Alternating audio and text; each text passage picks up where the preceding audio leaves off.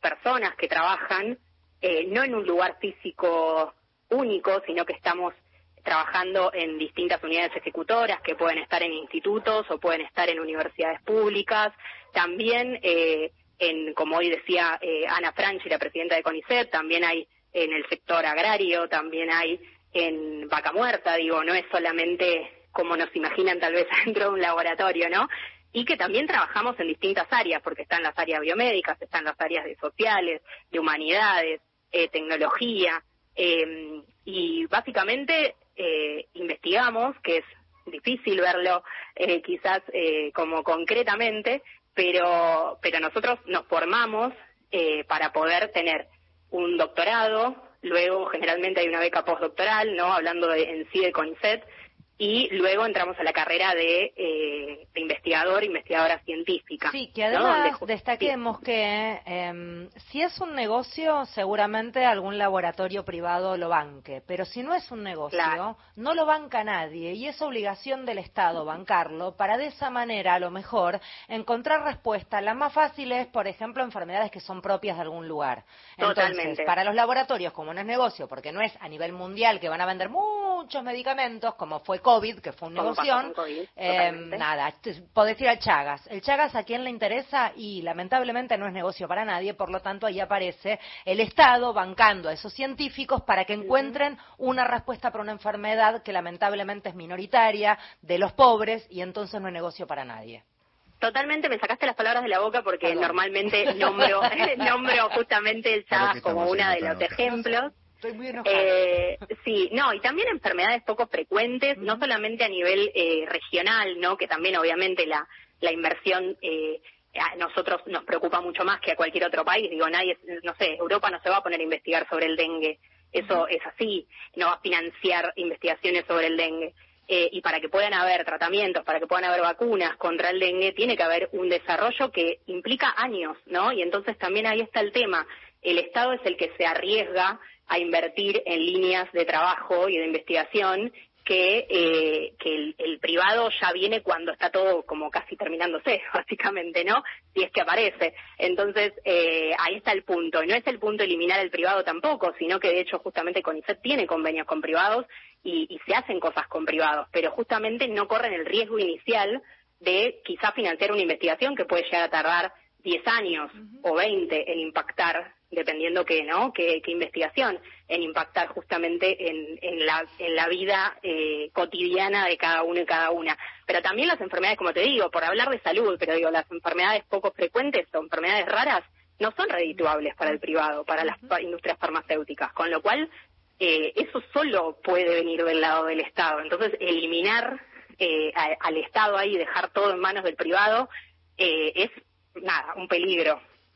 ¿Cómo te va? Soy Mario Soledad, ¿cómo andas? ¿Qué tal, Mario? ¿Cómo estás? Bien, eh, además estaba pensando que no hay un solo técnico, un investigador o un científico que no tenga algo que ver con lo que cotidianamente hacemos todos los argentinos en cada día de nuestra vida, eh, asistiendo a empresas privadas, asistiendo en el Estado, asistiendo en salud, en tecnología, en alimentos, este, bueno, en producción en general.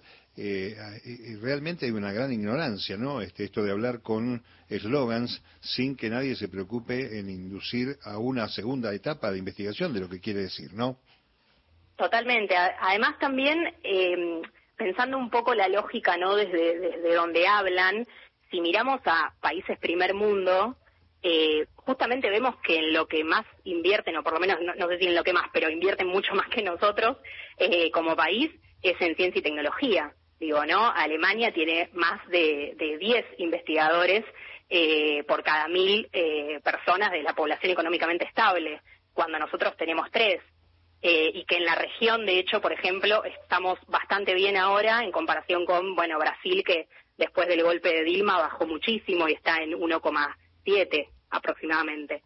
Eh, con lo cual, digo, eso también, ¿no? Nos hace pensar, bueno, ¿por qué los países ricos eh, financian ciencia. Digo, si no, o sea, si queremos ir a ese país, ¿no? Porque que es un poco es un lo tema, que proponen. Es un tema de soberanía, este, sin duda alguna. Y a propósito, se me ocurre preguntarte si conoces a alguno de los que están en la Antártida, donde Miguel sacó el 63% de los votos, eh, hablando de soberanía, ¿no? Curioso. No, La verdad que no, y me parece también curioso y tampoco tengo la respuesta. Eh, así que si alguien la tiene, eh, está bueno también escuchar, porque creo que también estamos en un momento en el que en el que hay que escuchar, ¿no? Eh, y, y, y, sí, salir a, a tratar de, de, de, militar la ciencia, como me gusta decir a mí, que ya lo hemos hecho en el, durante el macrismo también, cuando hemos tenido desfinanciamientos muy fuertes, que de hecho se ha visto hasta en el inicio de la pandemia, cómo eso ha impactado, por ejemplo, en el Malbrán, que estaba completamente desfinanciado, y fue el laboratorio que comenzó a hacer, eh, no sé si recuerdan, los diagnósticos por, por PCR, y que de hecho se, se montó todo lo que fue el centro de detección a nivel federal en todos los centros, eh, bueno, venía un desfinanciamiento tremendo y, y, de pérdida, nosotros también perdimos los ingresos a CONICET durante todos esos años, eh, bajó muchísimo, que se recuperó recién en 2000, a partir del 2020. Entonces, es una historia que un poco ya la vimos, pero creo que peor. el escenario es como aún peor porque es como, bueno, esto, como decía hoy la presidenta, es sacar al Estado directamente, ¿no? Completamente, no, no solamente CONICET y otros organismos de ciencia y técnica, como les decía, que, que han sufrido también los financiamientos y que el problema es justamente cómo no se mantienen los proyectos a largo plazo, porque ese es el gran problema, digo, ¿no? Eh, nosotros necesitamos un financiamiento que se mantenga porque si no, no, no podemos, en mi caso particular que trabajo en salud, encima en el área experimental, los reactivos son todos insumos que generalmente están eh, afuera, o sea, se compran de afuera. ¿En qué estás trabajando, Sole? Yo estoy trabajando en inmunología de la reproducción y el embarazo, trabajo en particular con estudiando de alguna manera las fallas que puede haber en mujeres que no pueden eh, lograr el embarazo, eh, que tienen fallas recurrentes en implantación cuando hacen fertilizaciones in vitro y también en mujeres que tienen eh, aborto recurrente espontáneo. Eh, obviamente desde la ciencia básica en mi caso, pero trabajamos con centros de fertilidad y tratamos de, de ayudar de alguna manera a poder lograr algún tipo de tratamiento. ¿Cuántos años hace que estás trabajando en eso?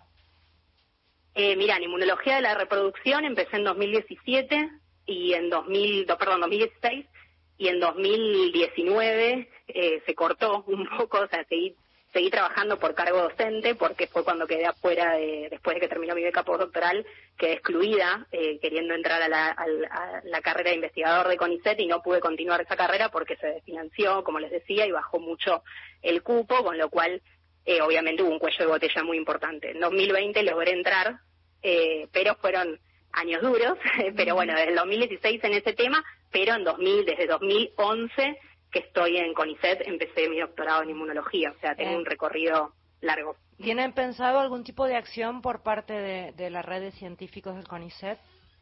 Sí, obviamente, ya se están gestando eh, bastante, o sea, estamos tratando de organizarnos y autoconvocarnos eh, para poder salir a manifestar y estamos tratando de, estar también en, en los medios, eh, tratando de darle respuesta también a, a, a estos dichos y, y a, mm, sacar un poco de, la, de la desinformación, ¿no? Que también fue una, eh, cómo, nos, cómo justamente nos dedicamos a la desinformación en el último tiempo. Bueno, tratar ahora de llevar eh, luz a, a, estas desinformaciones que están circulando sobre para qué servimos, ¿no? Los científicos y científicas, que la realidad encima eh, somos creo que lo que menos eh, puede llegar a perjudicar en el presupuesto, pero bueno, eh, siempre es algo fijo que, que nos peguen Beso enorme, un placer como siempre escucharte y en tu nombre a todo el equipo que trabaja contigo y a todos los investigadores e investigadoras del CONICET. Abrazo. Por favor, muchas gracias a ustedes. Soledad Gori es quien estaba hablando, investigadora del CONICET, bióloga, integrante del equipo Ciencia Anti-Fake News. A ver, algunas cosas en las que está trabajando hoy el CONICET, por si tenés alguna duda. Por ejemplo, Verónica Lutri, cuyos estudios se centran en las aguas subterráneas, hoy está representándonos ante la UNESCO. Eh, otro estudio de el CONICET y especialistas de la UBA logran determinar el aporte de cultivos de servicios a la fertilidad de los suelos y validar el uso de una herramienta económica para cuantificar el proceso de aridez de los suelos. A ver, un reconocimiento internacional para especialistas del CONICET que trabajan con inteligencia artificial y sesgos algorítmicos en la salud. ¿Querés más? Hay más.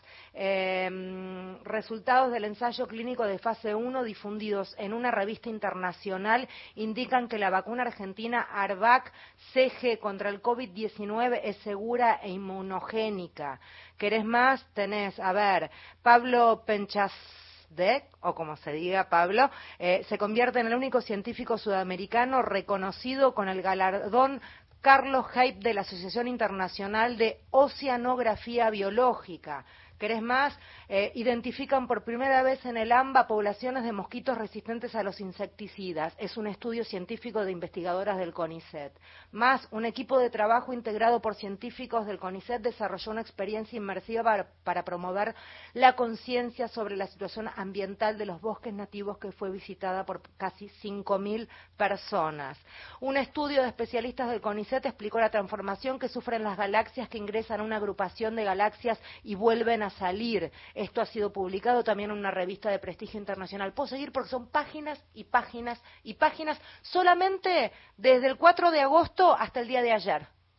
¿Te quedó claro? Bueno, si querés, todos los días podemos hacer un recordatorio, porque hay para tirar manteca al techo de los premios, de las publicaciones, de los, de los usos que haces todos los días de cosas de gente que labura por nuestra ciencia, por nuestra educación, por tanto de lo que hace, como decía Marito en un inicio, en nuestro día a día. Cuando no había barbijos, aparecieron los barbijos del CONICET. En sociedad con una textil de privados, una pyme que dijo, che, yo tengo esto, eh, no sé cómo hacer, aparece el aparece el CONICET, digo no se pueden permitir algunas barbaridades. Nos vamos a arrepentir todos. Me acordé de Celeste Saulo, que es la presidenta del Consejo Mundial de Meteorología, que también es egresada y investigadora del CONICET. Hay un argentino que pasó por allí en todos los lugares del mundo donde hace falta un científico, un técnico. Hay en la NASA, en todos Olvídate. lados. Así que, bueno, no hay mucho más para decir. No, por eso, si preguntaba a este señor, ¿para qué sirve el CONICET? No sé.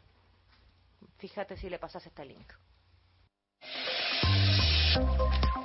Encontrá los podcasts de la radio en nuestra web, radionacional.com.ar. Nacional en Tecnópolis. La radio pública transmite desde la feria más importante de ciencia, arte y tecnología. Te acompañamos con la mejor programación en vivo, sábado y domingo de 12 a 19. Tecnópolis